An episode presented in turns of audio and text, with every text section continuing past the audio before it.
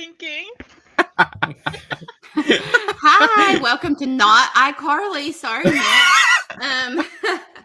Welcome to Our Reality. I am Roxy Hotman at Roxy_Hotman. Like I did it today. She did it. Here with me, as always, is at the Nick City. And we also have Casey and Zach with us tonight. Their apps also on the screen because they're so smart and think to do those things ahead of time. I never do. But anyway, welcome, welcome. It's been like so long, I feel like, since I've seen you guys. But it's only been, I guess, a week and a half? It's been a long time for me. I feel like I've lived like 3 lifetimes since the last time I was live. But anyway, here we are. We're almost, guys, it's less than a week until this season ends. Less than a week. Mm-hmm. And I feel like when I left, there were so many people in the house still. And I come back and it's like, well, we're getting ready to go down to the final 3. And I'm like, what? What happened while I was gone? So much. Triple. Yeah, you left before the triple. So there was really a lot of people still in the house before. Yeah. Mm-hmm. Man. Yeah. And I tried to keep up while I was gone. I mean, listen, I was riding banshees and whatnot down in Orlando. For anyone interested. And I know you are. And so like I would come home, and by home, I mean to my hotel in the evenings. And by evening, I mean 11:30 at night. And try to catch up and like look things up and try to watch stuff and inevitably fall asleep because I'm exhausted. But I tried so hard to keep up, and I even showed up on the live stream for a little bit and chit-chatted and then fell asleep to your lovely melodic voices talking. So I feel like a lot of information just kind of seeped into my brain as you guys were talking about it on the live stream. But so since I've come home from the cheer competitions, it was All-Star Cheer World's Championship competition in Orlando. And let me tell you, there was a lot of people there vying for a world title. We did not get one. When I say we, I mean not me. I am not on a team. But our gym did win some world titles and whatnot because our gym is good.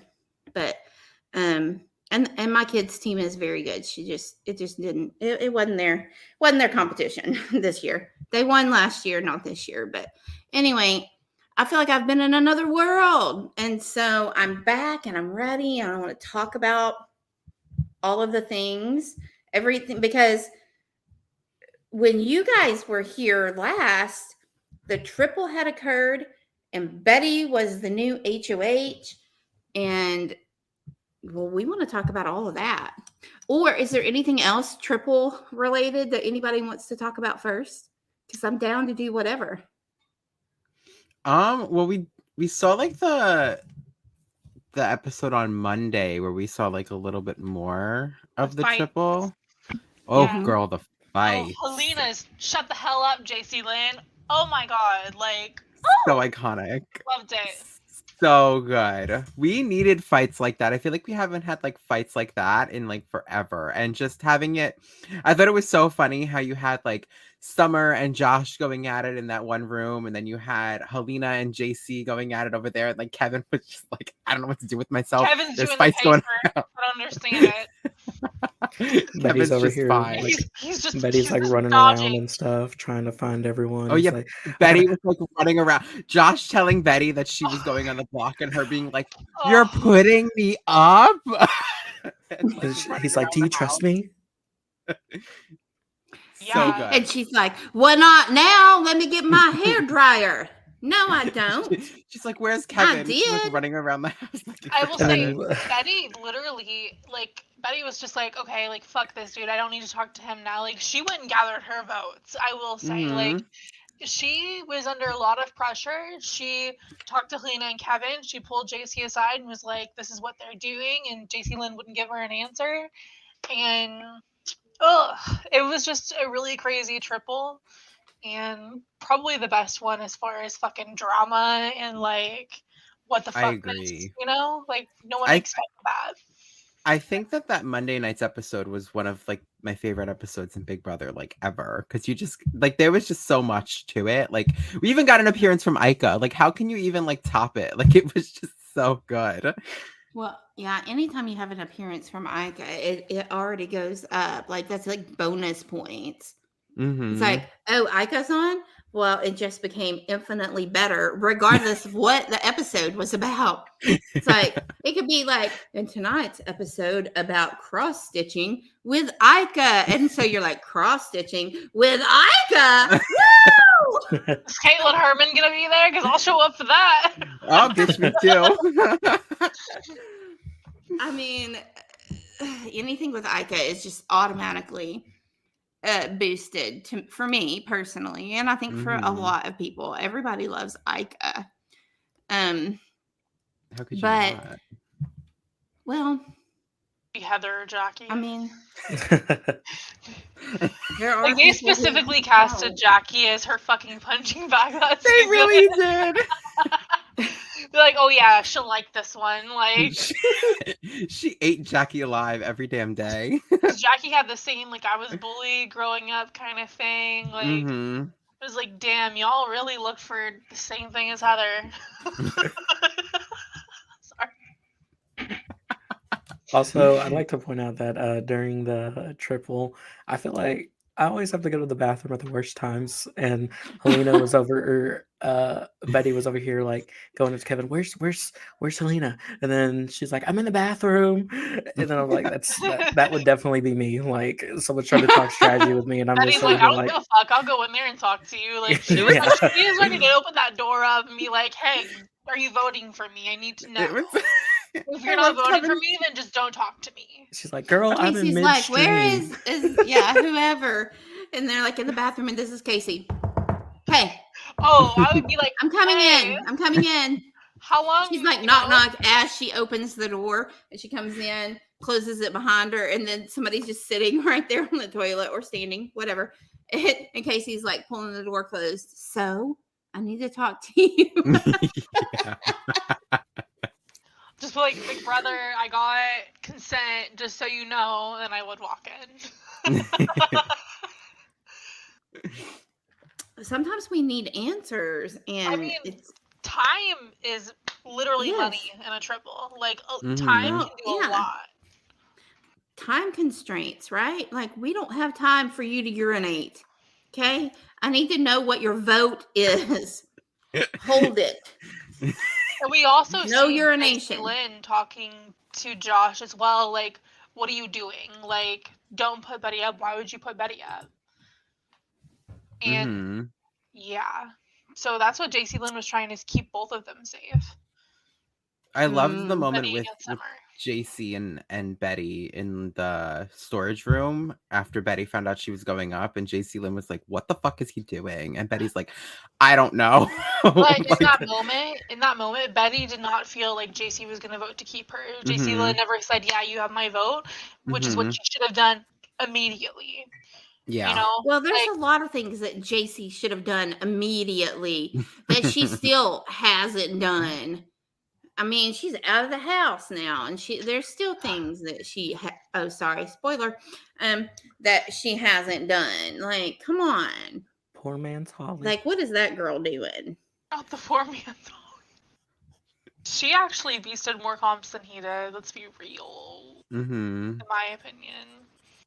Yeah. I think that I would actually like her going into another season if she came back. She wasn't terrible.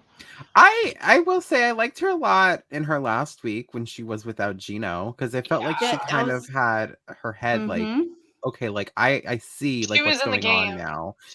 Well, it's like a Rachel. I mean, I'm not comparing her to Rachel Riley because Rachel is Rachel, right? But it's the same thing. It's like everybody liked Brendan more. after Rachel left.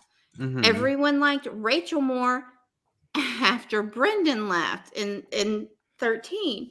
And Rachel played better without Brendan. JC did better without Gino. Of course, you know, she had that whole, I feel like a fifth wheel thing. You know, well, I'm just a fifth wheel. I'm a fifth wheel and I'm just a fifth wheel. Okay, so you were feeling left out. Gotcha. Just a fifth wheel. Okay. That's a camper, JC. That's a type of camper. It is. It's a vehicle. I'm just a fifth wheel. Okay. She felt like a camper. She felt like a camper. I mean, well, and the reason that she felt that way is because you spent all season investing in one person and one person only. And when that person goes home, then you are going to feel that way regardless of who is left in the house with you because you invested nothing in anyone else. And that's what we saw with her. So too bad. So sad, JC Lynn. That's what I have to say about that. But whatever. Correct. Yeah, I think JC Lynn really could have actually taken the game into her hands at that point, and she flopped. And she did have a good argument to Betty, but she needed to really be like, Betty, what questions do you have about any of the previous game? Because I'm going to tell you straight up what Kevin's been telling me. Like, I think that JC Lynn could have fought harder to be there afterwards and to not be nominated. I was really hoping going into this that JC Lynn and Betty would recognize that they both just lost their number ones and they will go together and get to the end, because I think that either one of them could win, but hopefully Betty. Yeah, I was going to say, but I'd rather it be Betty. Yep. So let's talk then about after the triple and Betty is our HOH. Let's talk about our Betty week. Our week, oh Betty. Yes. Miss Petty Betty week. Yes. I love that she won the letter shredding comp too, just because I thought it was kind of so like, iconic. Yeah, like that was like a really iconic comp, and I hope that they do that again. But I think my favorite part about it was how like they didn't know how everyone else in the comp was doing. So like, yes. I thought that was so cool, because normally it's like, oh, like we know this person's gonna win, or like we know like, oh, like if I don't get this question right, like then Josh will win or something, right? So like this one, I love that they were all like just completely in the dark, and they were all just like kind of going with it, and they did not know anyone's score. Yeah. Mm-hmm. I liked it. I was very much here for this comp.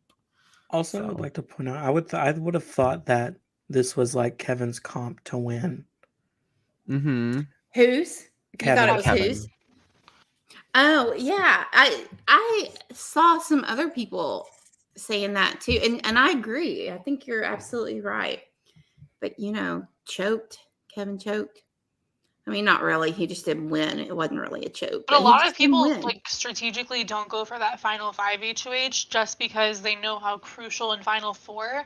Like you only have 2 options to save yourself, which is HOH or veto, and like your game is in somebody else's hands if you don't win that veto. Yeah.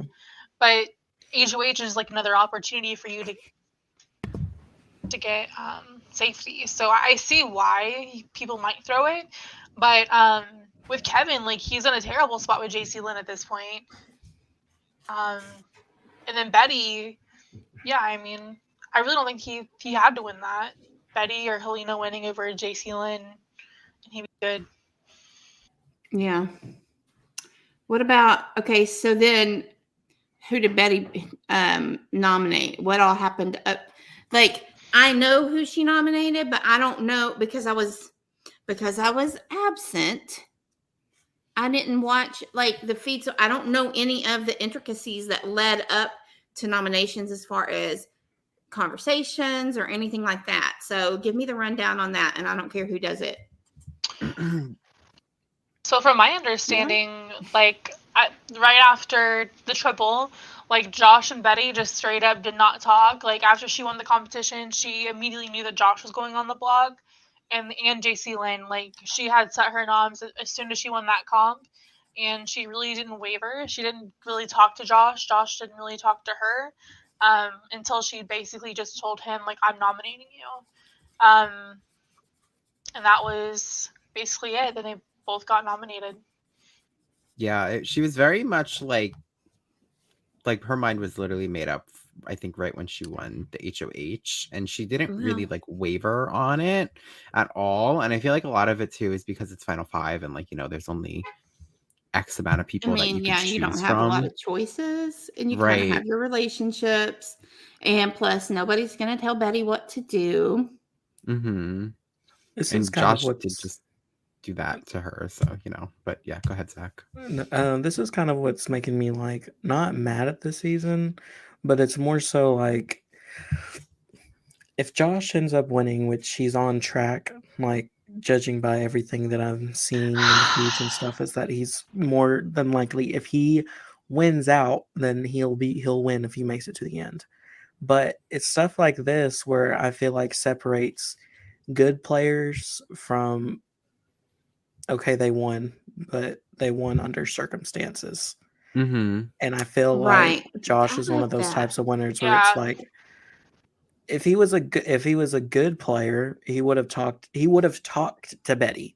Like, there's it's Final Five. Like, yeah, there's no change in your mind and stuff like that. But it's also like, it's Final Five. Like, it's balls to the wall type thing. Like, why isn't he talking with her? Why isn't he doing this stuff? Because he could have easily gone home, given if. I mean, if Kevin and Helena would have made the better decision, they would have sent him home.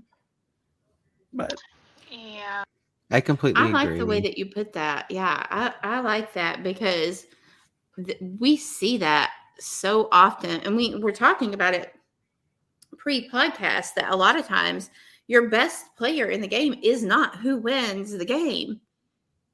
That's rare that it truly is the one who has played from the get-go, and I love when that happens, but that's often not the case. I mean, a lot of times whoever wins, it's like, I mean, they played okay. They played maybe the second half of the game, or maybe their strategy was this or that, whatever.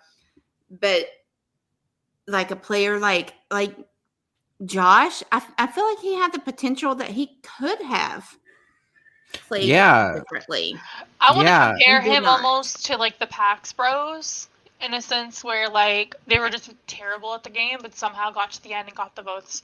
And I mean, Josh from the beginning, even with like the house guests, they're like, Josh is going to win this game. Josh is going to win it.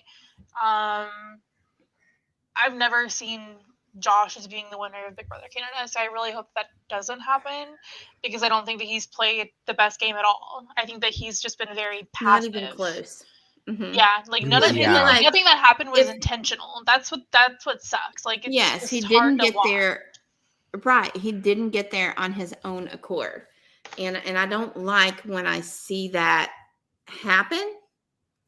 And I've seen winners before where I'm like, it's not, I don't dislike the person. It's just, you didn't do anything to get yourself there. Mm-hmm. I mean, respect, because you're the winner and you got the votes at the end. Like, I'm going to give you the amount of respect that I think, you know, you're due, which doesn't happen to be very much because you didn't happen to play very much. Right? That's the way that I feel about it.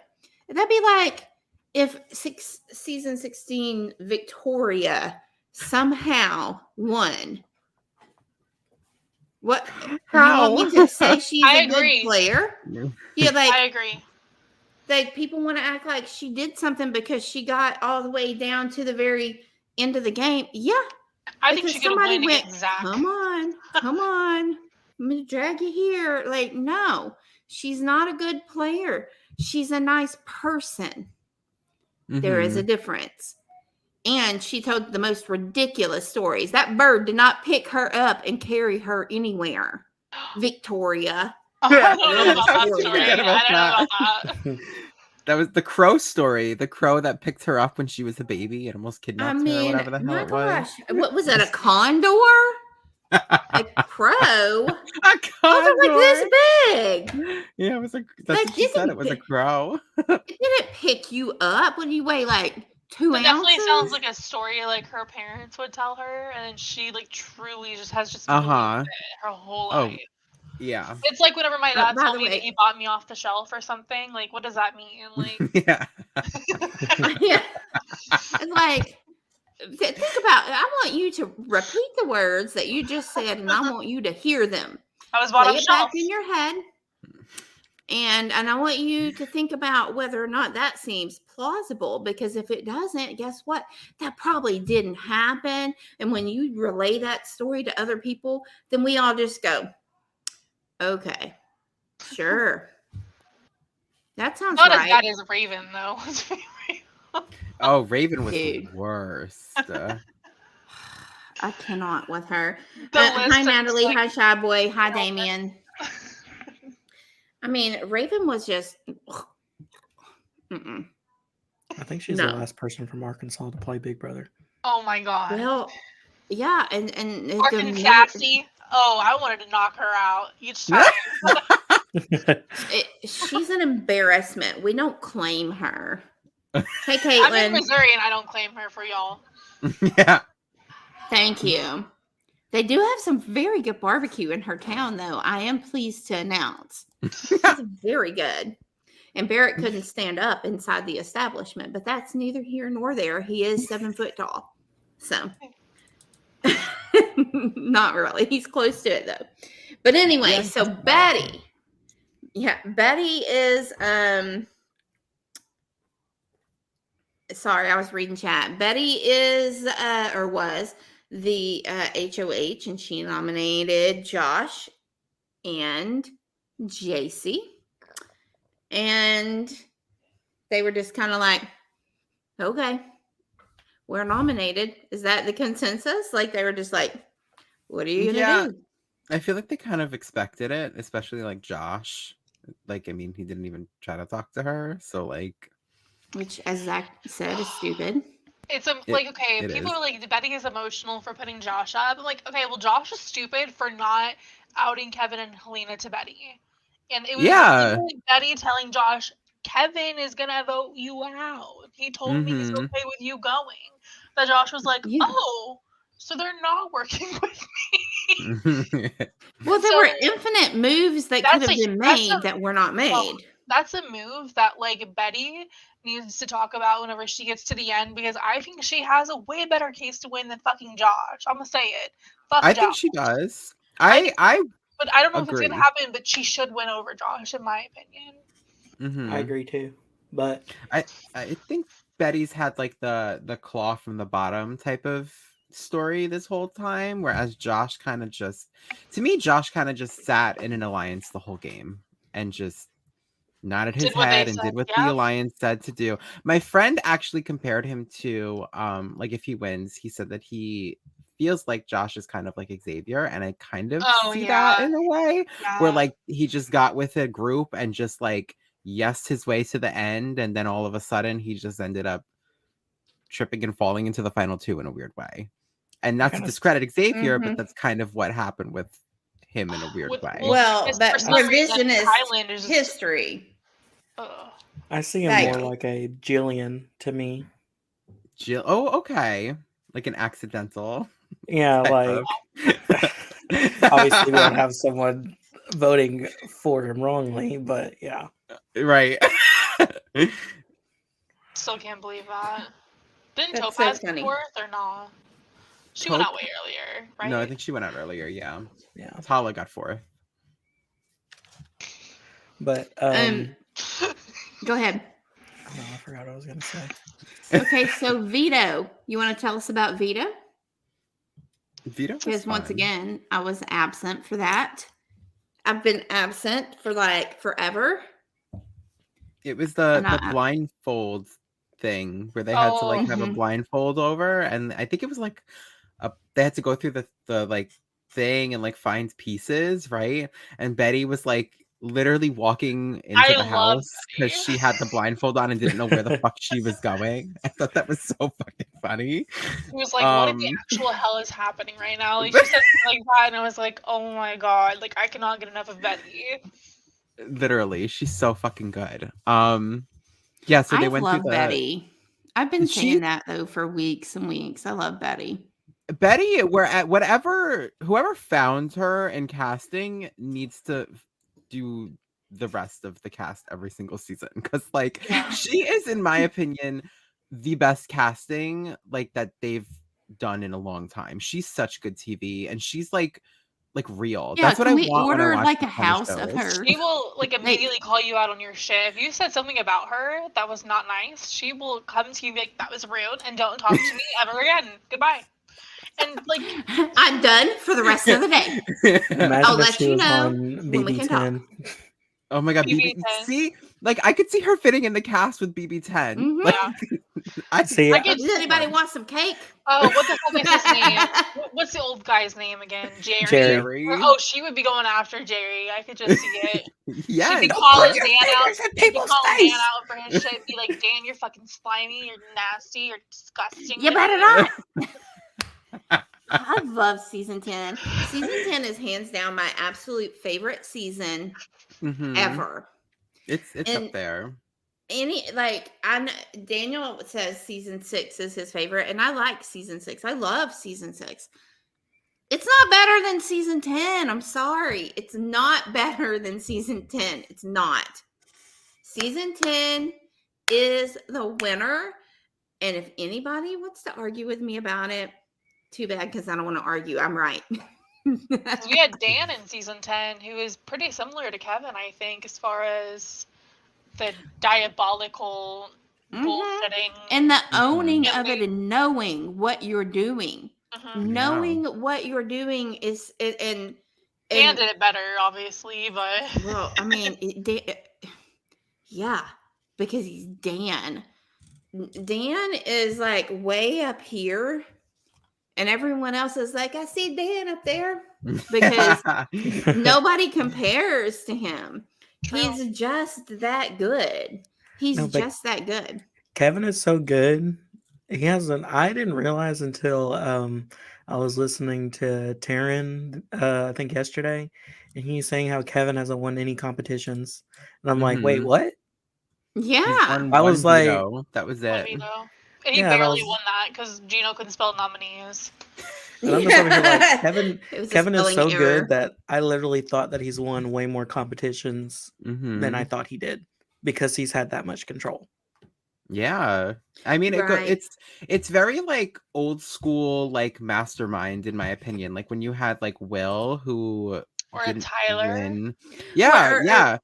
Who didn't win anything the whole season. Who had the entire house... fast for no reason other than he was bored and wanted to know if they would do it, and they did. Yes. For no reason whatsoever. Hey, what if we all just don't eat? Screw you. I like cheese dip. I'm eating. He was eating the whole time? I think he did.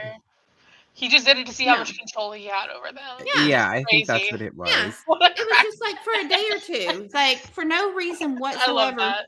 It, just to see if they would do what, like, it's basically, where am I going to meet the most resistance? Like, it's how much control do I have over these people? Who is the most controllable? Who can I control the easiest?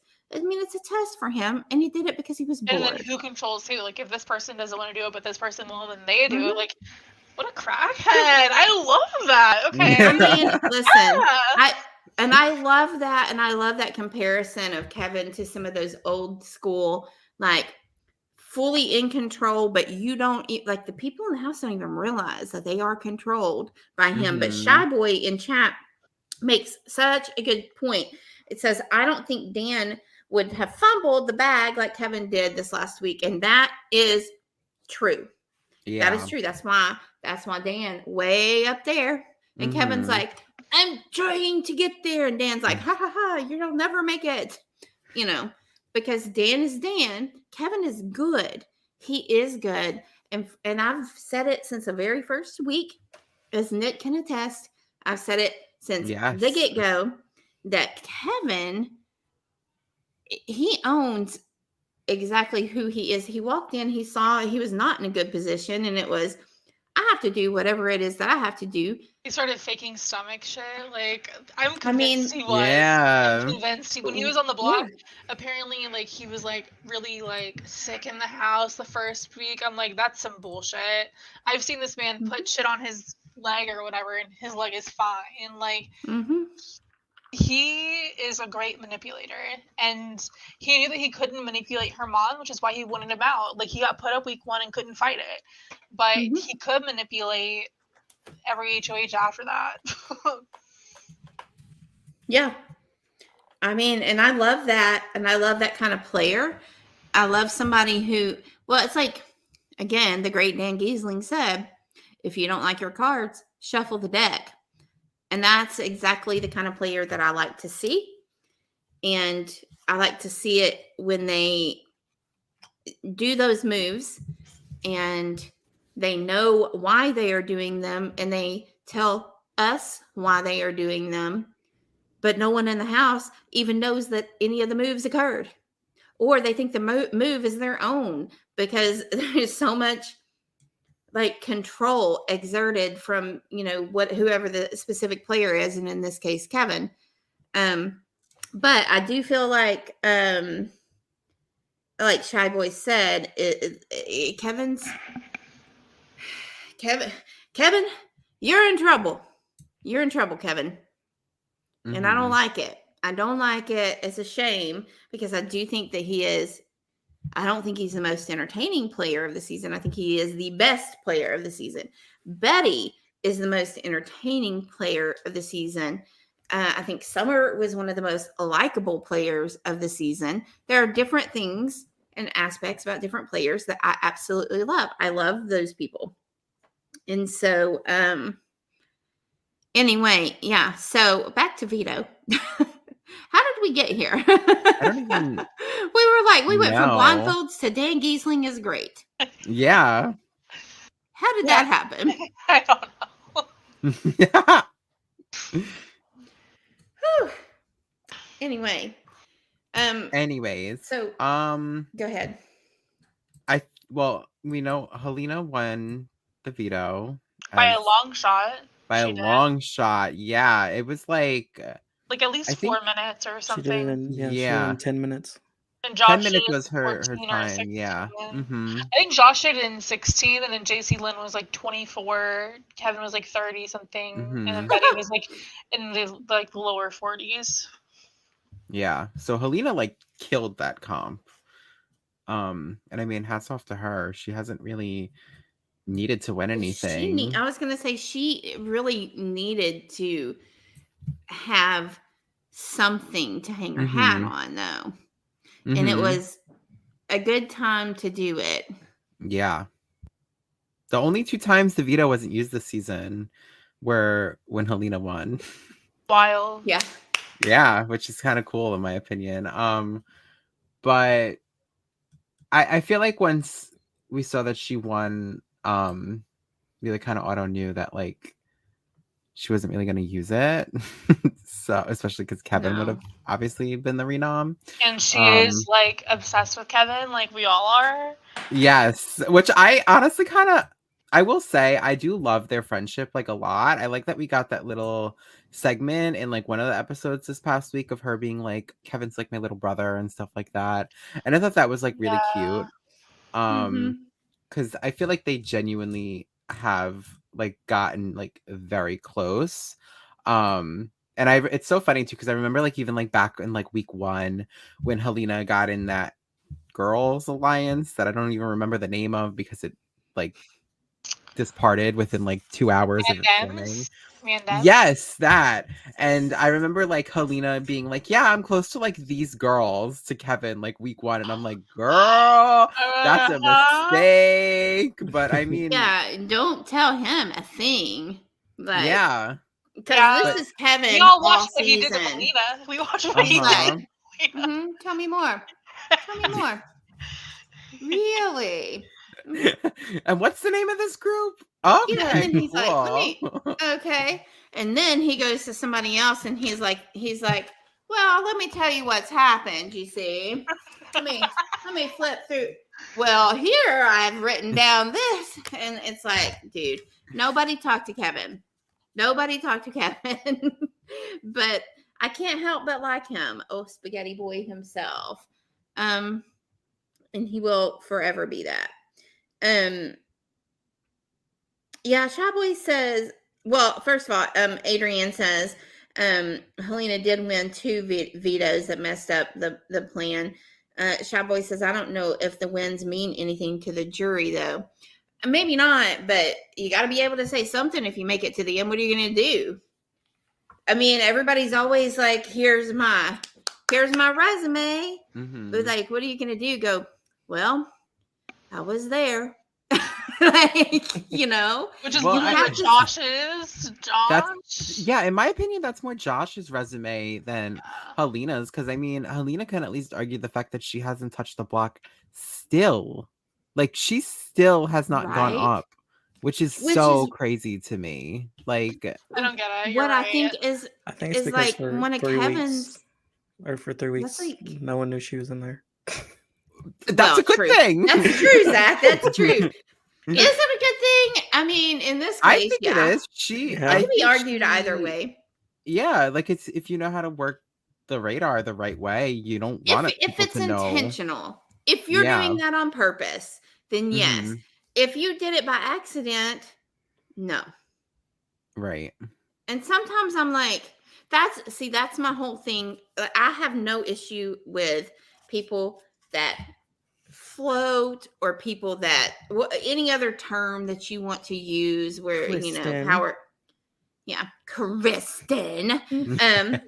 I don't have any issues whatsoever with people who do that. If that is your intention. It's the people who, by accident, find themselves flittering over here and over there and doing whatever. Hold on. Mm-hmm. Come get your cat. Sorry. That cat is going to get my biscuits. That's just floating. Like, if you, just floating from here to there.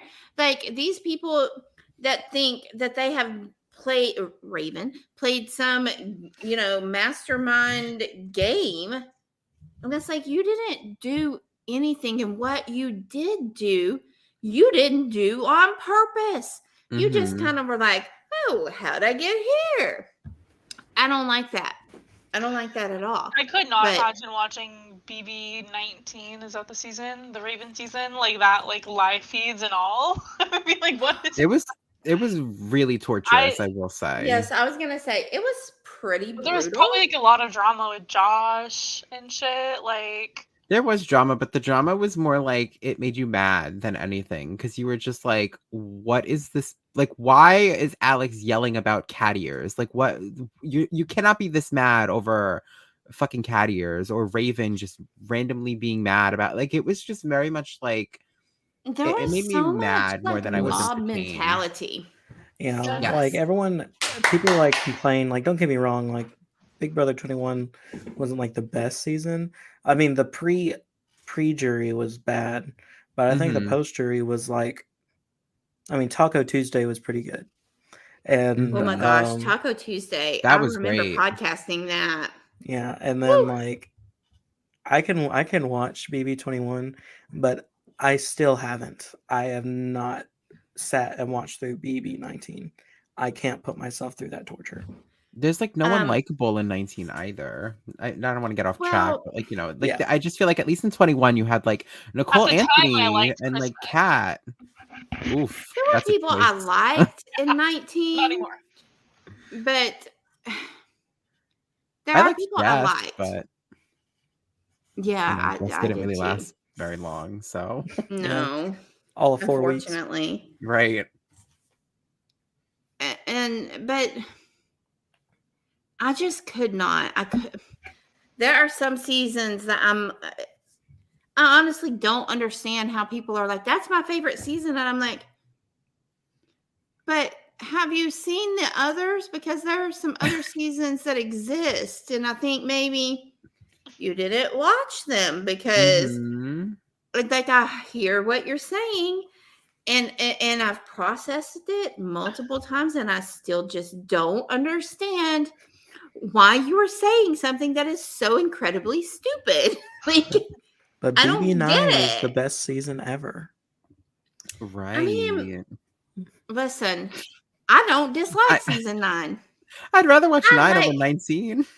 Yeah, hands down, all day, every day. I'm gonna tell you something.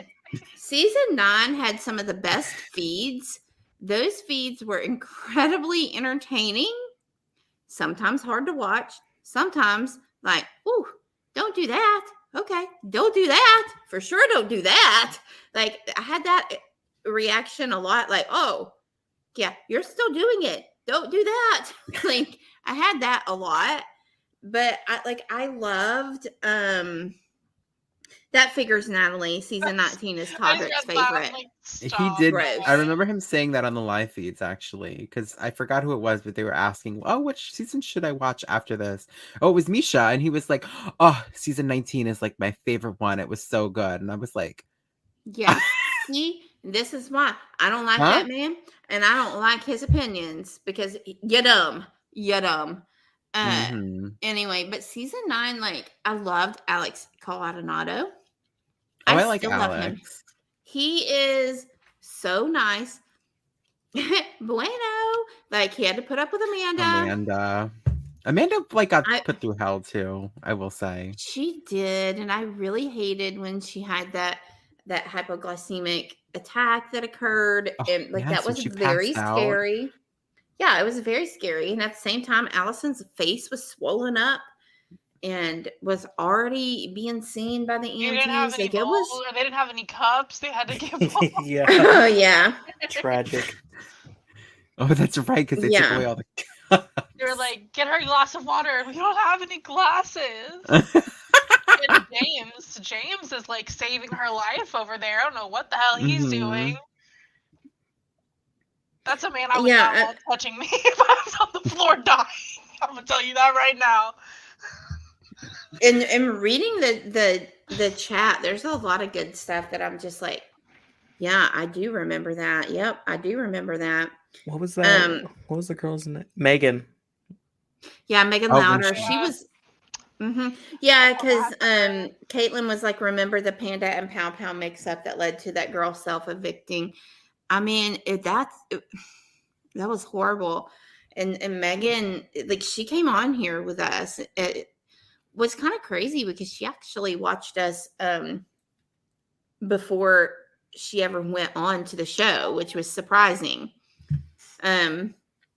She said she was going to talk about us on the live feeds, too, if she had gotten the chance. And so that would have been cool. I mean, we were talked about on the live feeds anyway because Raven was all pissed off at her mailman for telling us where she lived. But that was not his fault, honey. I just asked. What? Oh, y'all don't know? Explain this. No. Y'all don't know this story. Well, let me just tell you. Let me give you a quick little rundown. So Barrett texted me and he says, hey.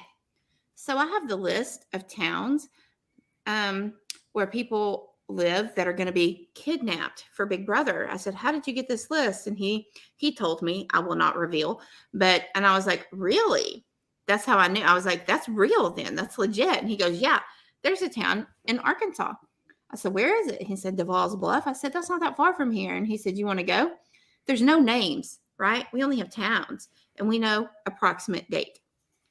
We know the date that they're looking for somebody to film in that town, right?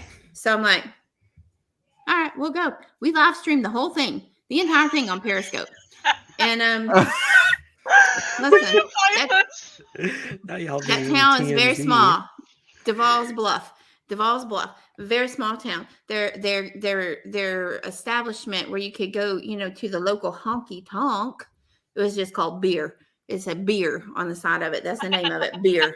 I said, well, that is original, isn't it?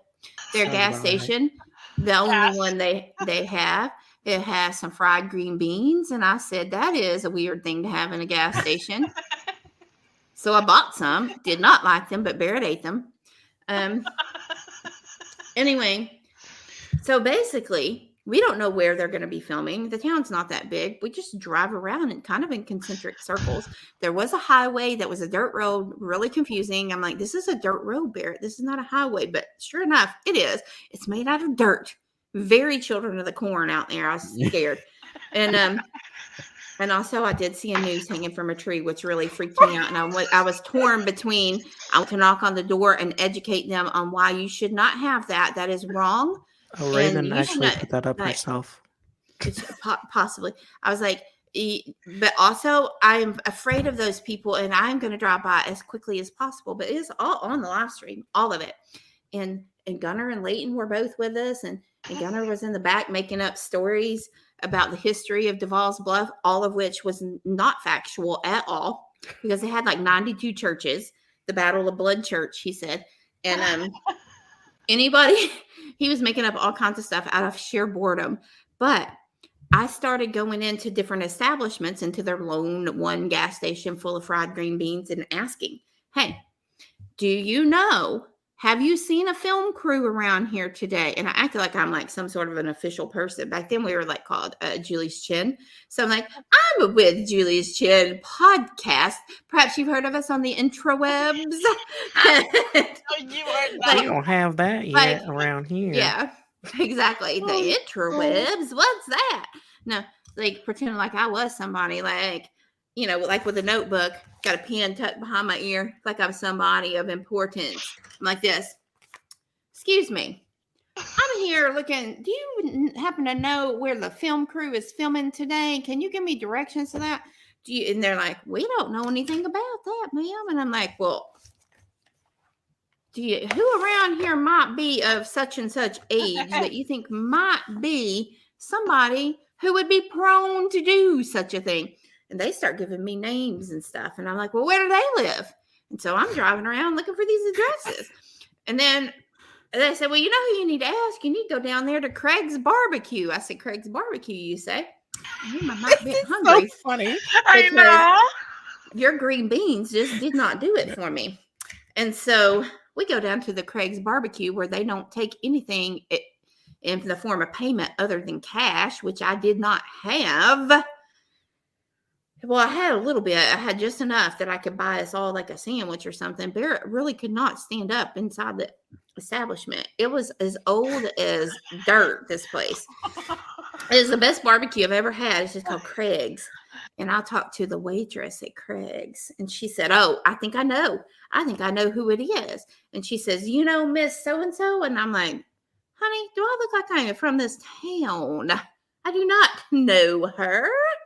And she said, well, she's got a daughter about that age. And I think that there was something happening down by that house. She said, I said, well, where do they live? And she said, well, I'm not sure. But if you go down to this place and you ask so-and-so down there, you're liable to find out. And I said, okay, well, first I'm going to get a sandwich because it smells good in here. And so we got ourselves a sandwich and it was delicious. And I saw a place, too, that sells pie. It just said pie on the building. They're not much for naming their establishments down there. Just had pie spray painted on a cinder block building. But I couldn't figure out how to get back there to get the pie. I was like, there's got to be a road, a highway made of dirt or something. But I couldn't find it. And I was on a mission anyway. And so I go to here, to there, wherever, asking everybody. Well, we come up. And reception was real spotty there. And it kept cutting out. And then I'd have to drive to this certain place and get like Periscope back up and running again and then drive away so that we could be back to live streaming. And God bless the folks that stayed with us the entire time. And so I am Damien's like not the Raven story. Damien knows. And so I see the mailman a coming. I said, if anybody in this town is gonna have information, it's gonna be the mailman. And so I wheel up right in front of him. I mean, I block him in. He can't go anywhere. He's talking to me. I'm not kidding. I did. Hostages. I blocked. Like, I wheeled up. Like, he's like stuck at the mailbox. He's like, what do I do? And I'm like, no, sir. We need to talk. And so I rolled my window down. I just acted like it was a hand crank. No, I just pushed the button. I rolled my window down. Like I suddenly transported to 1962. No, it's an electric window. I push the button and my window goes, and new single things in these cars. And so I said, "Pardon me, sir. Have you happened to see a film crew around here today?" And he said, "As a matter of fact, I have." And at that point in time, guess what? We lost reception. And so Periscope cut out for a second. But he says to me, he goes, "You know where Miss Davis lives down the way?" And I said, "I don't know who the heck Miss Davis is." But I said, "Miss Davis? Yes, I do know where Miss Davis lives. Where is this film crew in correlation to Miss Davis's house?" And he said, "Well, you just go right on down this road and you round the bend and you go right there past Miss Davis' house. It's right across the street. That whole film crew there, they're filming." And I said, "Well, hot diggity dogs, let's go." And so then we had to get the stream back up. I had to tell everybody what was happening. And we go round the curve. I don't know where Miss Davis lives, but to Miss Davis's credit, she's got a big, enormous, giant, hand-painted letter D just plastered on the front of her house. Oh, that must be where the Davises live right there. There's a big old, her name. This is fan fiction. This is where Mrs. Davis lives. I just know it. Well, I was a little too late because the film crew was no longer there, but I had just missed them according to the mailman. And so I said, "Circle around, make sure there can be another house with a big giant D on it." I don't know, but there wasn't. So I'm like, "This got to be Miss Davis's house," and it was. I found out later. And the house across the street was, in fact, Raven's house where they had done the filming, and I had just missed them. So then I go back into town, and I stop, and I find the waitress from Craig's Barbecue, and I say, "Excuse me, Mrs. Craig, I have found Miss Davis's house. You know Miss Davis lives right on there." And she said, "I do know Miss Davis." I said, "Well, the house is right across the street, and I need to know who lives there." So anyway, we found out the name and everything from the local townsfolk of who lived there. And then we started looking them up, and we found out that they were the ghost hunters and all of that. And then I tried to talk to them. I forgot about that. But they would not talk to me. They got all mad and blocked us. And I said, "Well, screw you too, Mrs. Davis's neighbors, with your dogs that you don't even have properly fenced in your yard, just running around a willy-nilly out there. They're going to get hit on that dirt highway." But anyway... I had a dog for like 16 years that would like run next to cars on the dirt road. They're a different breed. Was it a highway though? Was it a dirt highway? A highway. Because it's a highway. It's a highway. And so anyway, so Damien's laughing at me. Damien remembers when all this happened. And so I'm like, "I got to find out the names of these folks." And so I did, and I messaged them, and they said, "We don't want to talk to your kind." And I said, "What do you mean, podcasters? Perhaps you didn't hear I'm on the internet." They didn't care. They didn't care. And so they blocked us. Well, so then, because the kidnappings occur in consecutive days, right? And we had just live streamed all of it and revealed the name of someone that they just kidnapped. That's a no-no. I don't care, though. I don't care. Well, who was watching us? Two people, Damien and my mom, probably. And so, anyway, I'm just playing. And the folks at the Quickie Mart down there, they're selling the green beans, the fried green beans. And so, and Craig. And so, they found out, right? Somebody else who also was going to be on that season watched us live stream finding Raven, and that person is Megan Louder. She saw it, so she knew, and she told them when she got there, and she was mad at us. She told us that she was mad at us for doing that, and I'm like, "Well, I'm so sorry. I hate Raven." I didn't know that, though, whenever I found her, and I did feel a little bit bad because I just got really excited. Like, we're about to find out who's going to be on Big Brother before anybody else. I got very excited. I just wanted to watch the film crew filming it. missed it, but whatever. But Raven talked about it because I guess Megan had told her, or maybe production or something. I'm not really sure. We were very hated at that time. And guess what? Don't care. Still don't care. And anyway, Raven bitched about it on the live feeds, and they cut it because obviously her mailman did not sign a consent form, because why would he? He's my friend, not yours, Raven. Me, the mailman, Mrs. Davis, we're like this. So close. But yeah, that definitely happened, and it was so funny. The whole thing. And what if that was the reason she went off the rails? Like, she was like, oh my gosh, because it's Julie's shit. These paparazzi are harassing me and my mastermind gameplay. The paparazzi. Yeah. I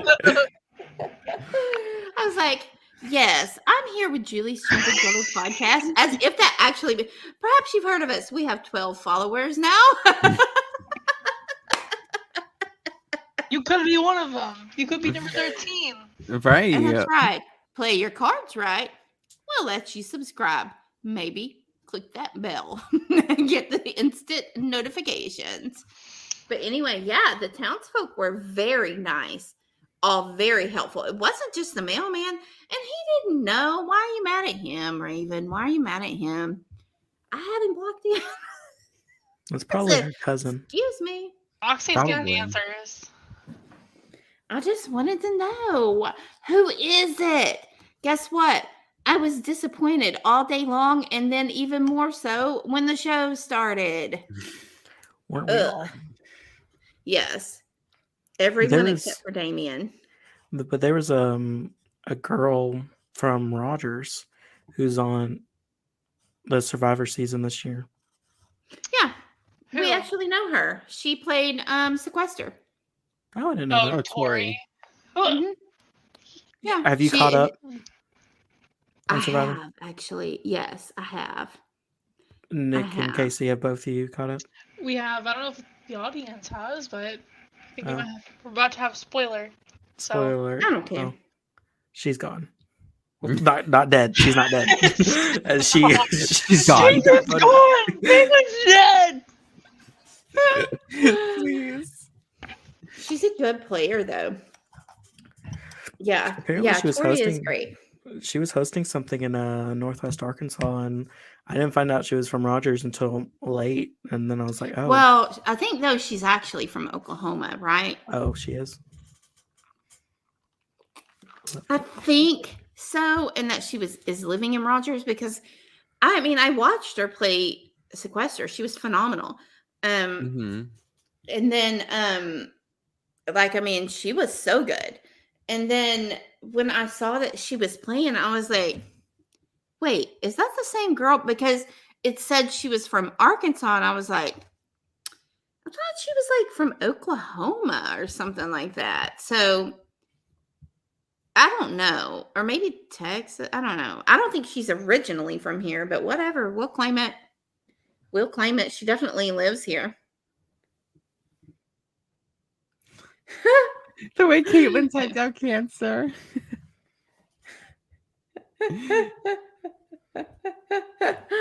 Jeez Louise, I cannot. And guess what, guys? We're still a little bit on veto.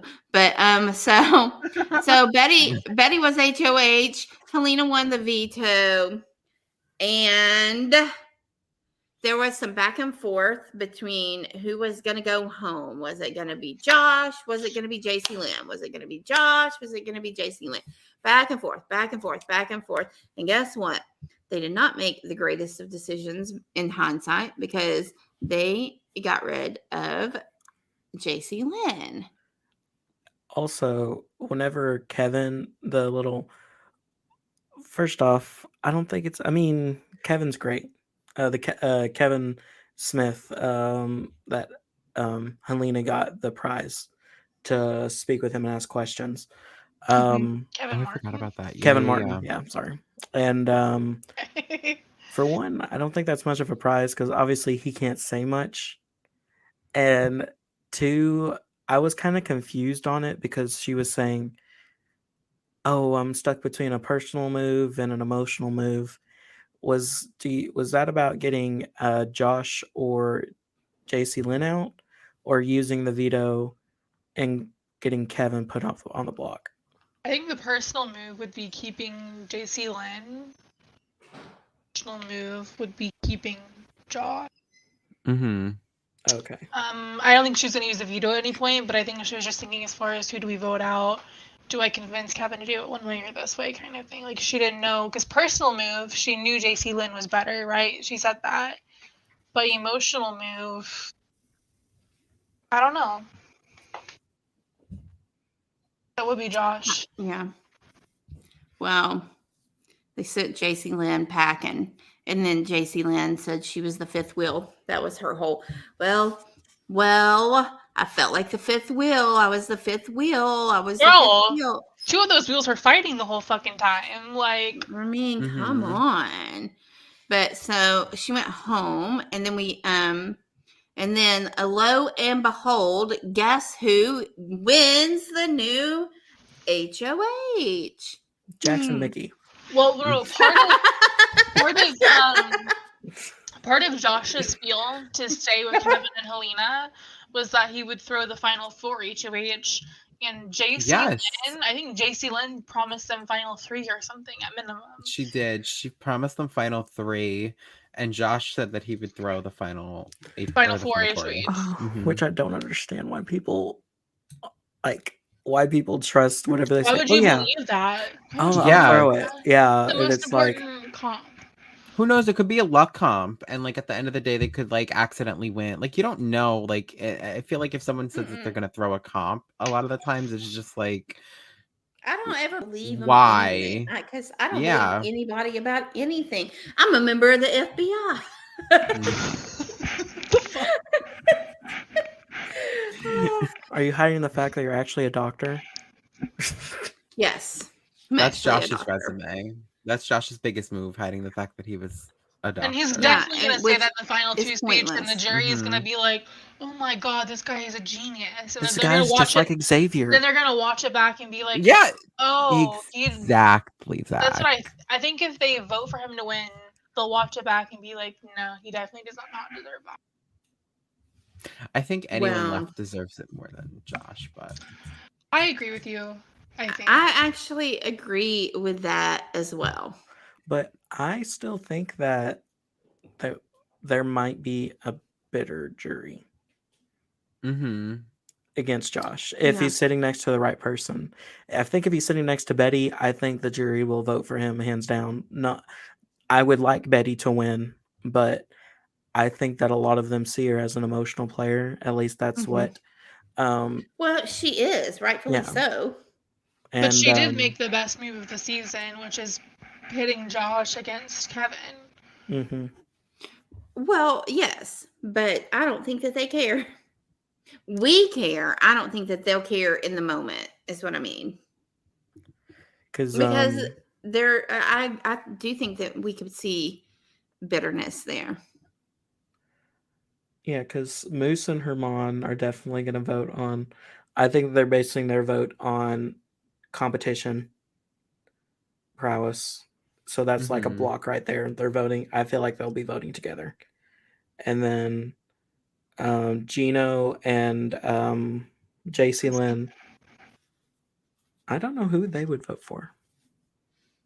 Me either. Well, and saying they is 100% correct, because that will be one vote. Yes, it will be one vote. Let me go look at go through the people and see. I do think that if Kevin does go this week, that it's probably the best thing for Helena, because then Kevin could go into jury and be like, yeah, me and Helena were the ghosts and this, that, whatever. And we had Josh. And that could be good for Betty. That'll be bad for Josh, actually, if Kevin goes. I think it'll be bad for Josh, yeah. But I think it's good for the other two. So... Right.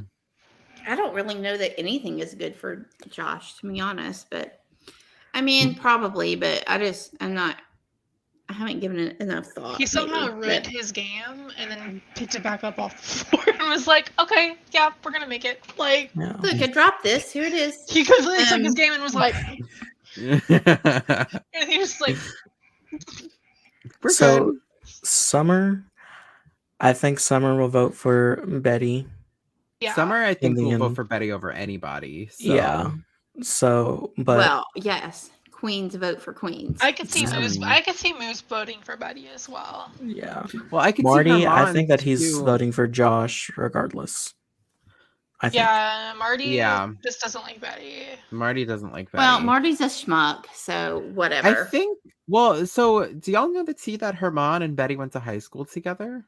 Or is this, like... I didn't know that. The North. Yeah. Like, they I think that they were trying... Like, they figured it out towards the end, like, right before Herman went, that they actually knew... Like, they knew, like, one person and then the other person. Like they knew of people. They both knew of the same people. And they were kind of in the same circles, but never realized it until Herman left, basically. Yeah. Betty knew the person whose name Herman has tattooed on his arm. Because I heard him talking about it with Josh. Yeah. Well, that's okay. Oh. Kat was in the house with her dad, so. Wait, who? Catherine Dunn was in the house with her dad. Who's her dad? Cliff. Yeah. Not really, though. Not really, Casey. It's a joke. I know. I'm, like, trying to figure it's out. Like, what? I didn't even know. I knew she was in there with her beauty queen bestie, Holly. Yeah. And that Mickey knew them, or Jack was trying to say that, like, they all three knew each other, and it's like, no, it was just the two. Well, they were in the same circle. I mean, there was some overlap there. So let me just Oh, don't say Sarah Hanlon is a crappy winner. Oh. Okay, let's listen. Damien says, I think Josh is going to take the win. He isn't the most deserving, but I think if he gets it in the end, unless Kevin can persuade them that Helena deserves it, because she does, but they didn't think so. So then Joseph says, well, I don't think Josh will win. I think he's very lucky to have a seat in finale night. He hasn't had to do much to win, and if he wins, he'll probably be up there with Sarah Hanlon as crappy winners. And, who's saying Sarah's a crappy winner? Because Sarah is Joseph. Sarah Queen. Do I think that they gave her a lot of power whenever she was able to, like, it was basically a coup d'etat or something that she had got at one point, right? Or Brittany had gotten kind of. She got yeah, it was Sarah. So, I get it to that extent, but also, like, she flipped to save Godfrey, and someone voted their own showman's out to save Godfrey. And that's who took her to the end of the game. Okay? like that's who got her into that final two. I could talk about her for forever. I didn't even watch live feeds. Sarah was a queen. I agree. Stay there. I know. Yeah. Sorry, Joseph. Joseph says, Joseph thinks that Helena is going to be the one talking to Arissa tomorrow. And I could see it, and I'm hoping that happens. But I'm just so nervous. I'm so like you're hoping she's voted out at the final. I'm just hoping Kevin stays. Yeah, is the way I'm looking at it. It's how does Kevin stay? Because ultimately, I think Kevin has played the best game all season long. Oh, his speech is going to be iconic on the block. Like, whatever speech is about to come out of his mouth tomorrow, like... So, I'm just nervous about that. However, I mean, whatever happens, happens. And you guys, I cannot even believe, in less than a week, we know who wins. In less than a week on Thursday. It's like 4 days. It's like 3 days, 3 to 4 days. Like... Right. Is that right? It's this Thursday, right? Yeah, this Thursday. Sorry, I just said it out loud, heard it, and then went, that can't be right. But it is. 3 more episodes, and one of them is tomorrow. Oh my gosh. So, okay, let me just back up for a half a second. So, Josh is HOH, and he has nominated Kevin and Helena. Correct? Yes. This week? Is that right? No. Helena's not on the block. It's Kevin and Betty. I'm sorry. It's Kevin and Betty It's Kevin and Betty. And then Josh also won POV. Mm-hmm. And that's where we are right now in the house. And the feed's literally ended. Like we got the, as soon as Arissa was calling them all to the living room. Mm-hmm. That was it. Announced a special eviction. I am just like so flummoxed, so perplexed about what is going to happen. Like, there's so much that has to occur over the next 4 days before we see our winner crown, that I'm just like, what is going on? What is all is going to happen? Mm-hmm. So much is going to occur between now and then. It's just going to be very lively. And I say, well, what time do you think that the finale? Should we wait and do our podcast on Friday, or do you want to do it right afterward? I don't know what time. It might end too late for me because I probably am going to have to work Friday morning. So well, let's do it Friday evening then and talk about it. Okay. Are we good with that? I think so. I would be free for that if everyone else is. Yeah. Okay. Can y'all be here Friday? Yeah. Yeah. Okay. Yeah, I'm ready. I wrote down the possibilities, and I think I got them all down. Okay. So we have Josh and Helena. Who do y'all think would win against that? In that, I think Josh would. Josh. Yep. I think. Yeah. I think Josh. Sadly. That one can be it's hard. That, honestly, that's it's a 50-50 for me, but I still think Josh. Yeah, because I feel like Kevin might honestly have a lot of because if Kevin leaves in the jury, if Kevin leaves, I feel like we've seen Kevin manipulate people all season long, and you think he's not going to go to jury and push for Helena to win? You're crazy. So I feel like he's going to really, if he goes like at 4, I think he's going to go into jury and really like push for a Helena Josh win. At that point, he'd be like, Josh really did nothing. It was just me and Helena. Mm-hmm. That's where it's like, okay, that might not be great. Depends, on how he handles that, I guess. But I agree. Or it might not be great for Josh, I mean. Mm-hmm. Which is kind of where the hesitation is. What do you think, Zach? I think it just comes down to I haven't seen either of the two, like, how good of a speaker they are. Like, yeah. We've never even had, like, Helena make a speech all season. I mean, I kind of saw, whenever she was fighting with JC Lynn, she was... going off, and I was like, she was on it. Like, you could tell, like, at some point she was trying to just, like, deflect, and then it was like, shut the hell up. Like, she hit her point where she was like, actually, bitch, like, let me tell you something. And I'm done for the day. I will talk to you tomorrow. Wrong. Hell up. What's the next option? So, Josh and Betty. I think Betty could win. I think Betty could win too. And I agree. Heart really wants it to be Betty, but I also truly think logically it would be Betty. Yeah, because if she was... She saw through Kevin like week 2, and she could bring that up and be like, Kevin and I had an argument because I did hate him. I could see right through his game. No one else could. I never had power. I tried to tell everybody. Like, yeah, because the only votes that he wouldn't have... Because Betty could be like, I talked to Marty every single time and told him Helena and Kevin, and he would never do it. That's really the only reason she got nominated was because of Kevin. Yeah. Mm-hmm. And the only votes that she wouldn't have would be Marty and... If she's with Josh, I think maybe... JC Lynn doesn't like... Yeah. I think maybe Helena and Kevin would vote for Josh over Betty, but I don't know. 100%. Yeah, it would depend on if he was the one that evicted them. Mm-hmm. I think so too. And if JC Lynn doesn't like Betty, then automatically Gino doesn't like Betty. We're also forgetting too that we might even be losing a juror, or Canada might be voting for the winner too, because there's only going to be 8 jury members, so it's like.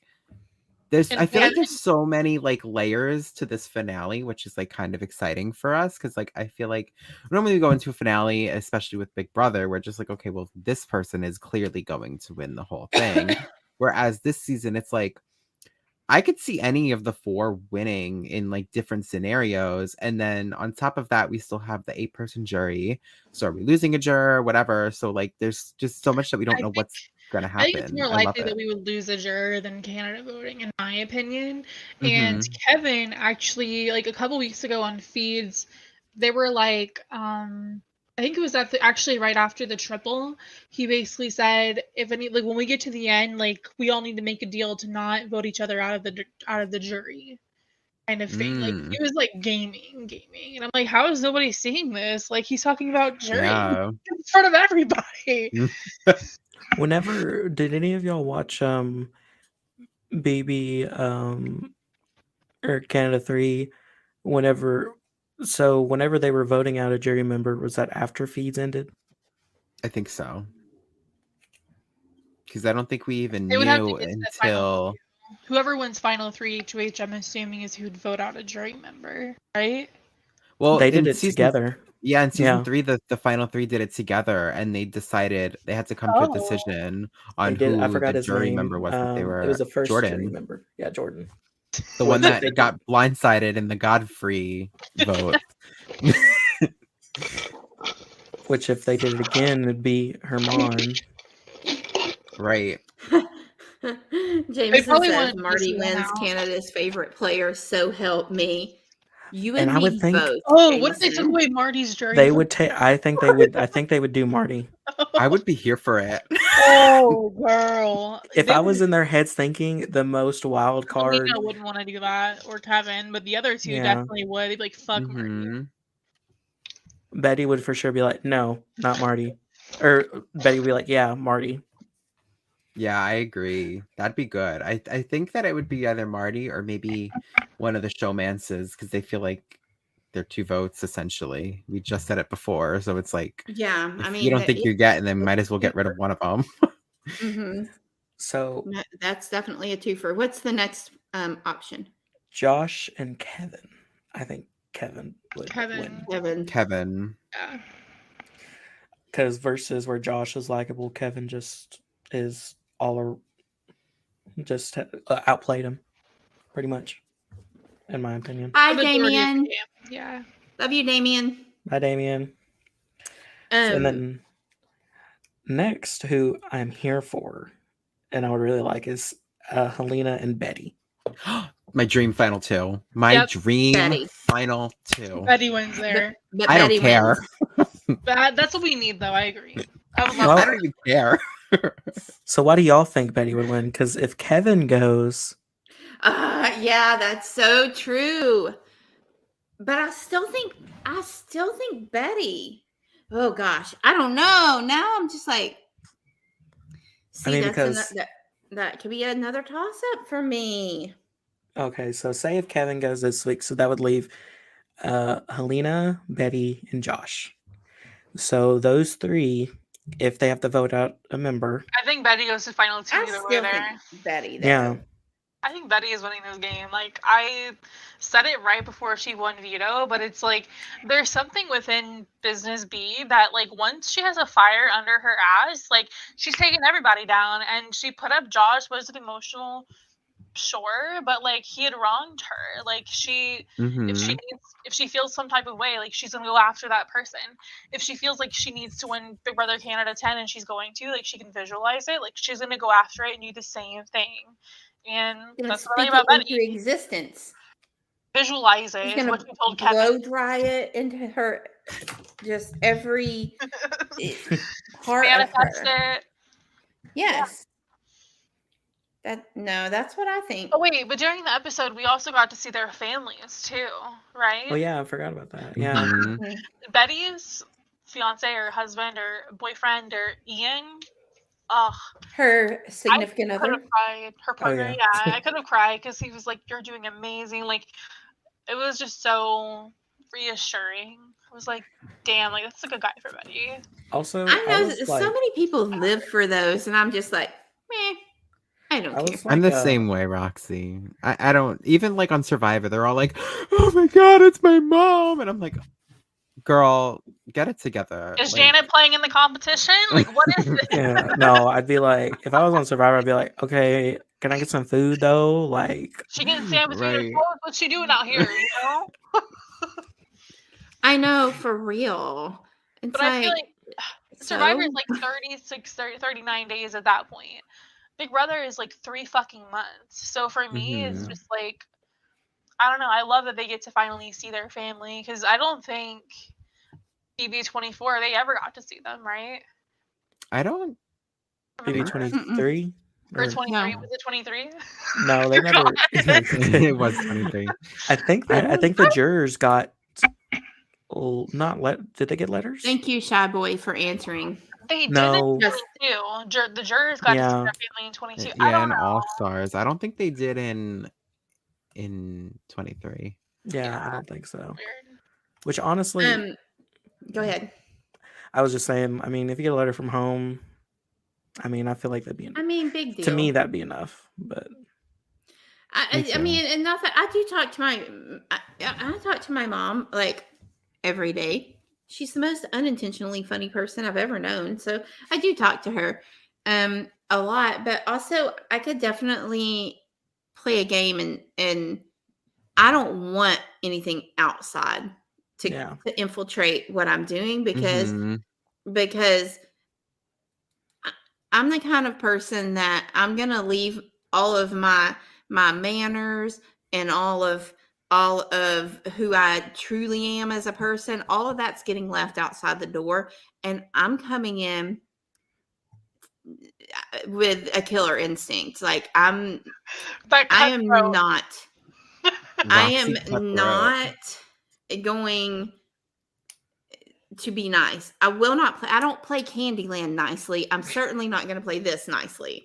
I think you voted out for being nice. I agree with that. I would just be nervous, like how they go to the hometowns, like at different points of the season. Don't go to my hometown. And I'll just be like, oh my God. They do that anymore. I don't think they do that anymore. They did because of COVID. I think they did. I watched something. Oh man, I can't remember it now, but it was like one of the showmances. They like interviewed like his ex. I think it was Brendan and Rachel. They like went to Brendan's area and like interviewed his ex fiance with his mom, with her mom. Like I was like, oh my God, we got ex mom. They did that for Christy too, or Christine.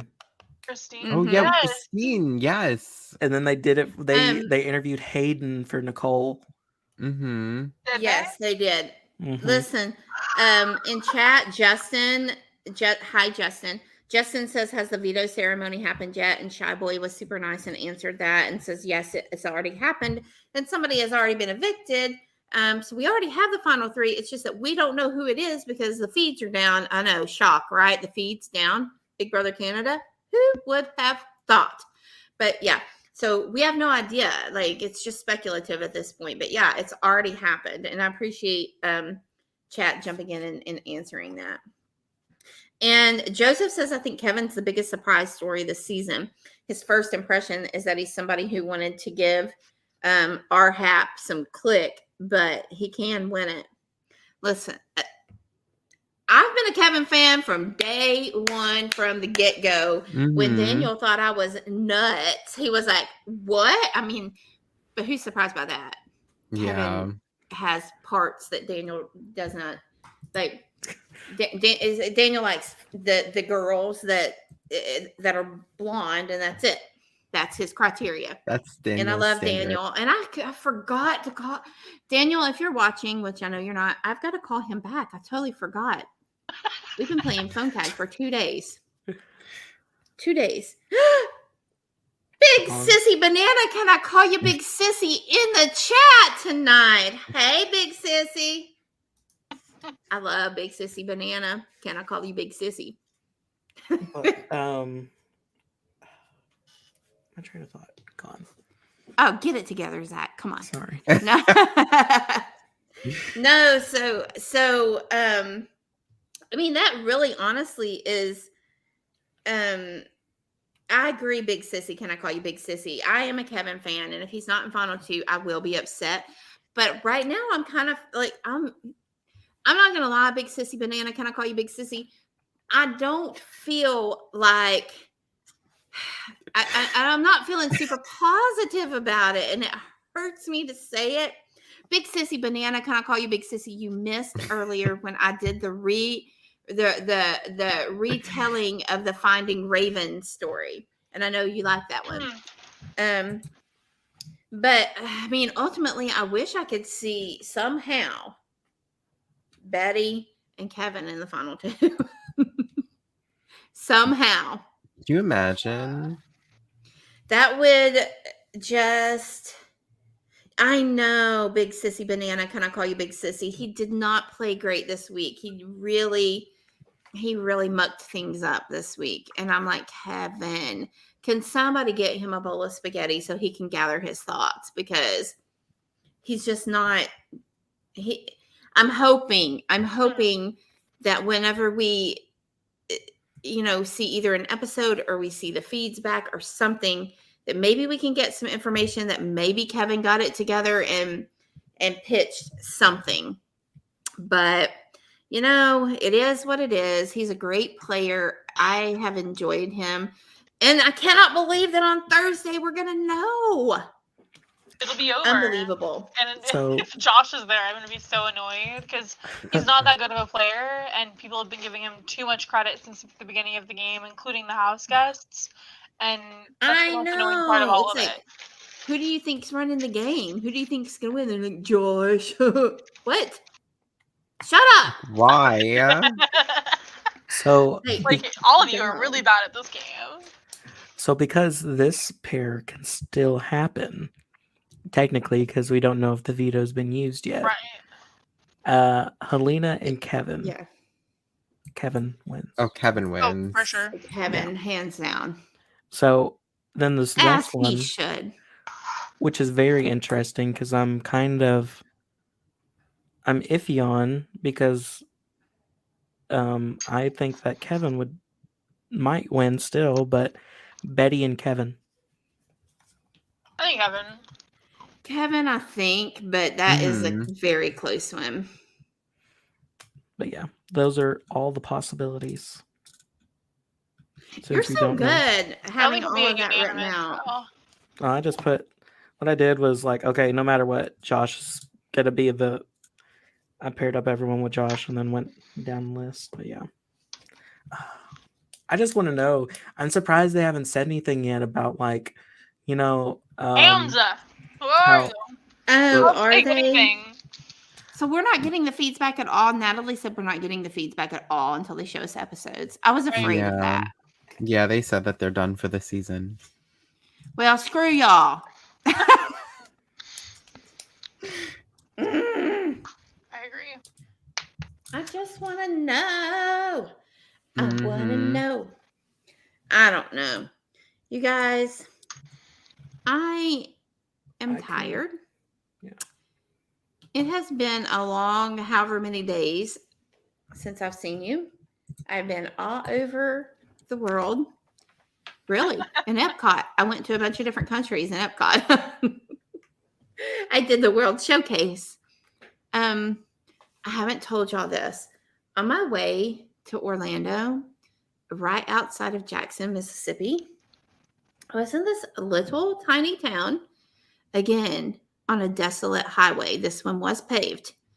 It was like 1:30 in the morning, and I'm just like cruising along. There's like two lanes here and then a wide median and then the two lanes on the other side that are going in the opposite direction, right?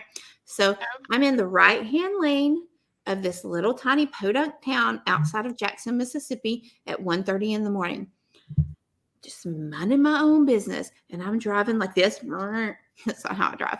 It was really more like this. But anyway, I see movement out of the corner of my eye, and I look over, and I had just enough time to have this thought process in this order.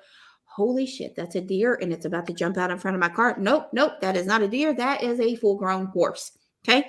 That is the thought process. It steps out onto the highway. I look over. And that is real quick, right through my head, and here it comes. About the time that I get that through my brain, the one lone car that is also on the highway with me, that's back here in the left-hand lane, it, bam, right into that horse, right into that horse. And I'm like, ah! And I swerve over really quickly so that horse bits and car parts did not hit me, and pull off onto the shoulder. And I come to a stop. Like, I mean, I'm like, Arr! In the dirt, you know, like shoulder of the road. And it is pitch black out there because it's a little tiny town. There's nothing. And I sit there for a second, and I said, and both of my kids are awake. And I said, those people just hit a horse. And Gunnar said, a horse? I said, those are the words that I said. Yes, a horse. They hit a horse. A full-grown horse. Like, is a horse. Like, nay, it was a horse. It came out, and he's like, are they okay? And I'm thinking in my head, probably not, because I do happen to know one other person in my life who has hit a horse, and they died. The horse and the person, they died, right? And so I'm like, my God, I've got to do, like, it is up to me to save these folks in the middle of the night. And so I'm like, gosh. So I put it in reverse. And I start backing up very slowly because there is not a dang person on my side of the highway or the other side other than me, the people that hit the horse, and the horse. That is it. And it's so dark. And I'm looking in my side mirror, and all I can see is like one headlight on that car that's still working. And I'm like, my gosh, this is not going to be good. And so I didn't realize it, but the guy who was driving that car, he got out of his car. He got out of the car, and he came around on the opposite, on the passenger side of my car. I almost ran over that man. It wasn't bad enough. He just hit a horse. Now I'm going to run over him on the shoulder of the road. And so I slam on the brakes, and I hear him because my window's down. He's like, whoa.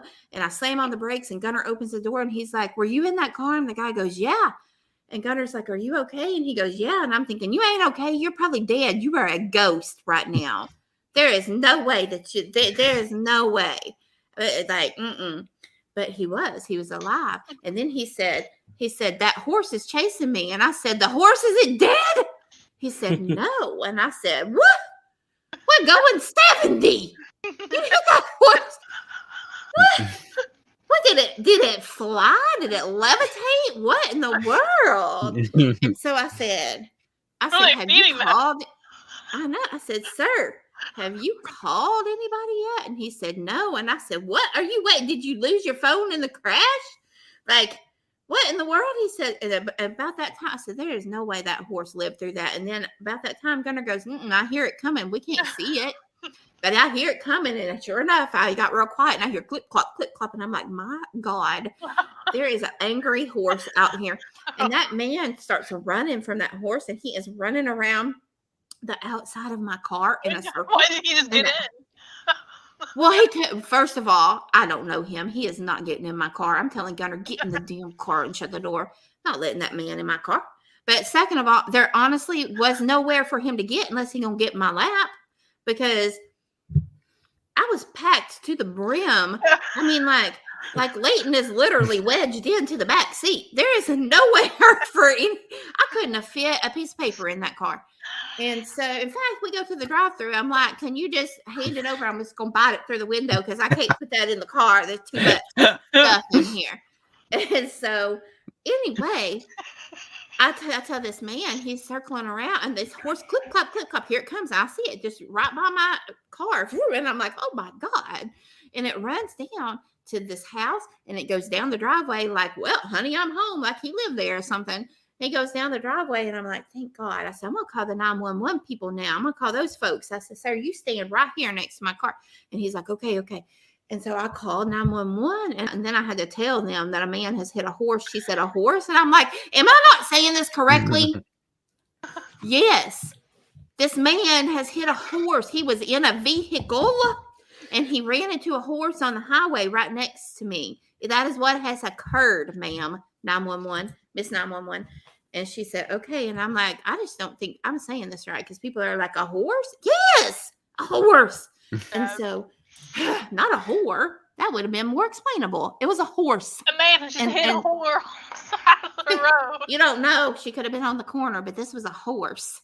And then I said, and it's still alive, and it's angry, and it's chasing this man, and it circles around my car. And she said, excuse me? I said, you heard what I said. And so I turned to the man, and I said, listen, fella, I'm going to back up a whole bunch more, because I feel like that horse lives at that house, and he's real pissed because you ran into him. And so I'm going to back up, and you just come on right with me. And so I start backing up even further towards the accident.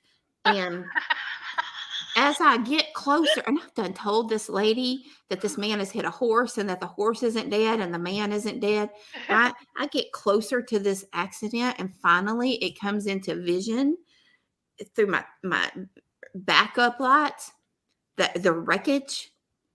And I said, sir, that horse is dead. Is it a ghost? Are you a ghost? Is the horse a ghost? Because there's a horse in the road still. He said, oh, there's two horses. Well, that would have been nice to know when I called 911 lady. Okay? Because, see, what has happened is you have killed its friend. Actually, okay, back up. No, you didn't kill the friend. That horse is not all the way dead, y'all. It was not all the way dead. It was not all the way dead, but it was lying there. And for a brief second, this one piece of something in the road I thought was a piece of horse. It wasn't. It was a piece of the man's car. But because I said, my God, is that the horse's leg? He said, that's a piece of my car. And I was like, I am not stupid. I promise. But it is dark and I cannot see. And so anyway, so then I have to go back and tell Miss 911, okay, scratch the whole horse is alive thing. It is alive, but there's two of them. And this other horse, the BFF, is really pissed off. And he's running around out here. And I need somebody to, I am the only person out here. I'm like, sir, is there anybody else in your car? Perhaps someone who may have died, because this is pretty catastrophic. This horse is out. I'm like, what do I do? I asked the 911 people, like, should I shoot it? I don't have a gun, but should I? That's what they do in the movies. I don't know. Can you fix that? I don't know. Like, I need an equestrian veterinarian here, stat, and some police, please. In the middle, she said, where are you? I said, I don't know. I didn't know. I said, I don't know. I'm on a very dark and desolate highway somewhere outside of Jackson, Mississippi. I said, can you not track me? Like, am I hidden? Anyway, I asked the man. He said, well, I'm 4 minutes from home. I said, well, that doesn't help. I'm going to need an address. Run up there to those statues of the two white puppies that line that people's driveway and tell me what that street number is. I don't know where I am. My gosh. Anyway, and then they sent the local yokel sheriff or whatever out to me. Barney Fife Jr. He came. And I can guarantee you this was his first time that he had ever seen somebody in a car that hit a horse, because he didn't know what was up. And I said, Shy Boy said, we should just have daily stories with Roxy. You should. I have so many. And so anyway, I said, Mr. Officer, I didn't say it like that. I said it for real. I said, sir, do I need to stay here any longer? Because I just got to tell you, I wasn't even involved. I just saw it. He said, oh, you saw it happen?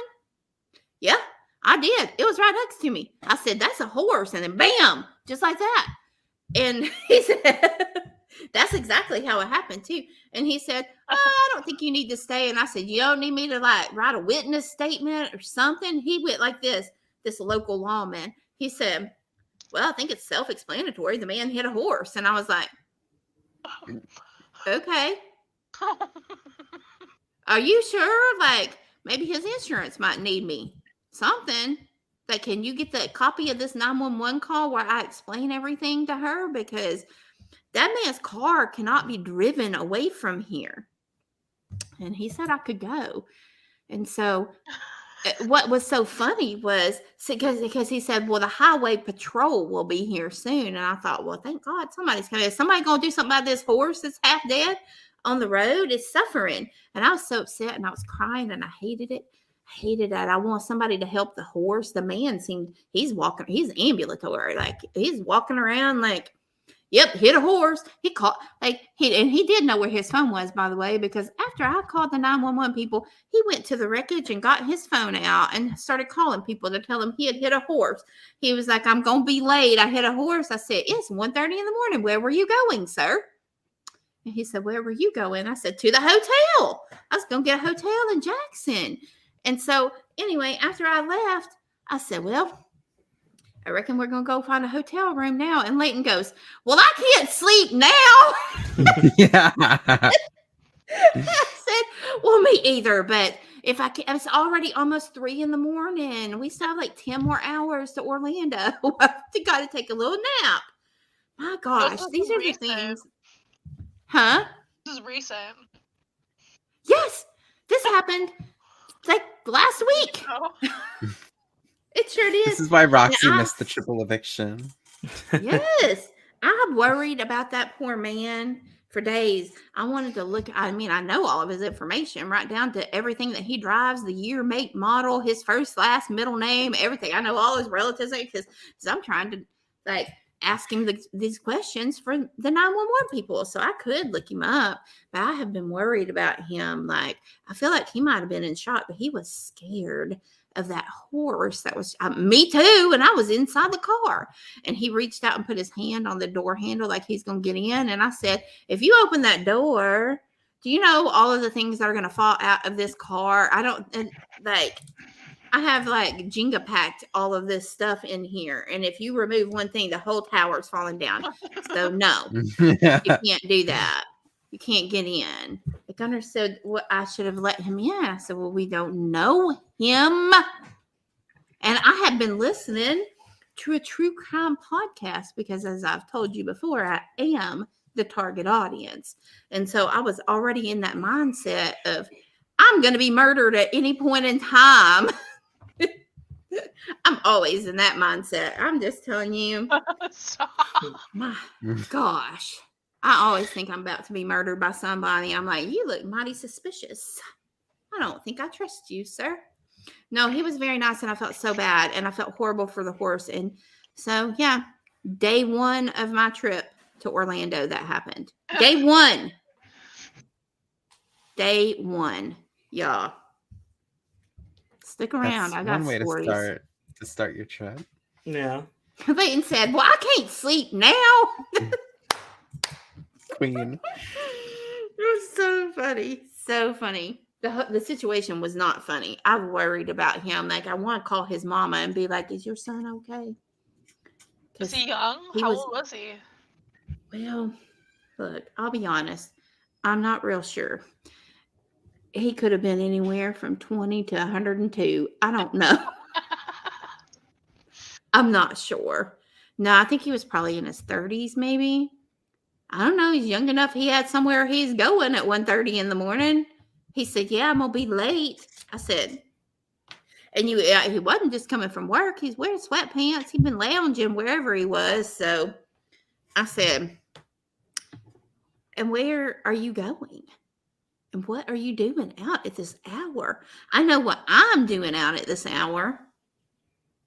Watching folks run into full-grown horses. I said, oh my gosh, a deer. Nope, that is a horse. And then bam. I said, those people just hit a horse. And Gunnar said, a horse? Yes. You heard what I said. I said a horse. They hit it. They hit that horse. Thank God you didn't hit it on the way down to Orlando.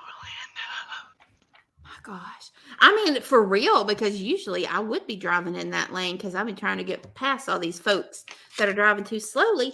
But, you know, there wasn't anybody else on the street, although there were 3 people who passed us after the accident occurred, and not one single person Y'all see there's a horse in the middle of the road, don't you? They just like slow down to a crawl and weave right around us, right around the horse and everything, and just keep going. And nobody, well, your windows don't work. You can't go, hey, y'all okay? Nothing. This is the South. Y'all are supposed to be friendlier than that. Well, I know here, which is also kind of the South, someone like rear-ended somebody else, and the lady like got out to like look at the damage on her car or whatever, and the person that was like in front like backed over her on purpose. On purpose. And so people like legitimately here don't get out for that sort of reason. Like you're putting yourself more of like a danger. Well, that's why I didn't want that man to get in my car. Yes, I understood he was afraid of the horse, but here I am. Just little old me with my two children in the middle of the night. You don't have your gun on you to kill this horse. No, I'm like, what should I do? I asked 911 people, what should I do? This horse is not dead. Like, I could do anything at all. Like, should I give it mouth to snout? I don't know. Like, can you fix it? No. I didn't know. I was so upset. It was absolutely horrible, horrible. What a way to start your trip. So that happened. Anywho, y'all were busy having all the fun with a triple eviction, and I was busy going, can we get somebody who knows about horses down here immediately? And then the Barney Fife local police officer, he was so nice and so funny, actually. Like, I say Barney Fife, but he really was so funny and so nice. He goes, yeah, we're going to have to figure out where these horses live.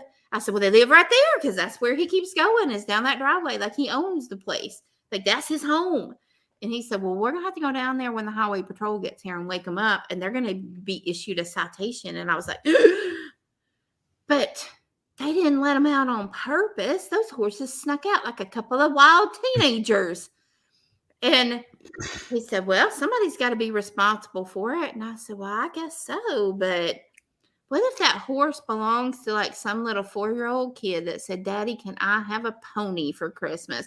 And y'all gonna wake them up and say, I'm sorry, but your horse is dead on the highway? That hurt my heart too. That's all I can think about. Like, I just thought about all of those things all night. And once I got to the hotel and I was trying to get a room for the night, that girl probably thought I was, like, intoxicated or something, because she kept asking me, you know, like your standard questions, like, you know, I don't know how many beds or whatever. And I'd be like, I'm sorry, what? And finally, I just said, I'm so sorry. I just saw somebody run over a horse on the highway, and I'm just a little bit kind of like, woo, right now. In shock. Yeah, I don't think really helped my case much, but she said, ran over a horse on the highway. Should we call the police? And I said, no, I've already done that. Like, this is like back a little bit of ways. And she said, well, it'll be on the news tomorrow, because I said, well, it didn't happen in this town. It was like that town back right before Jackson. And she said, it doesn't matter. If it happened in Mississippi, it's going to be on the news. And I said, oh, okay. Well, in the morning time when the news comes on, can you ring my room and let me know if that guy is okay? What happened to that horse and anybody they interview? Because I'm so nervous about it. It was horrible. That's a way to end the... Yes, let's end it, and we'll be back here on Friday to discuss everything. I totally forget sometimes. I totally forget. I thought that was hilarious. Just the perfect way of ending it, huh? I'm just like eating my ice cream, listening to Roxy like talking about the dead horse. Next time I'll tell y'all about the time I fell down the stairs at the Trans-Siberian Orchestra concert. It's a good story. Tune in next week. That'll be Friday's episode. Yeah. Because I'm going to tell you, it's a story worth hearing. Okay, take us out. Okay. Well, yeah, we'll be back here on Friday. You can follow me on Twitter at The Nick City. Follow Roxy at Roxy_Hotman. Zach is at The Zach Perez. And Casey is at Casey232.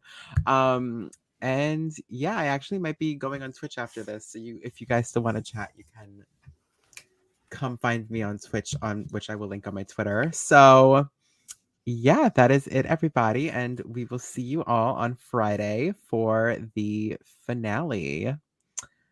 Bye.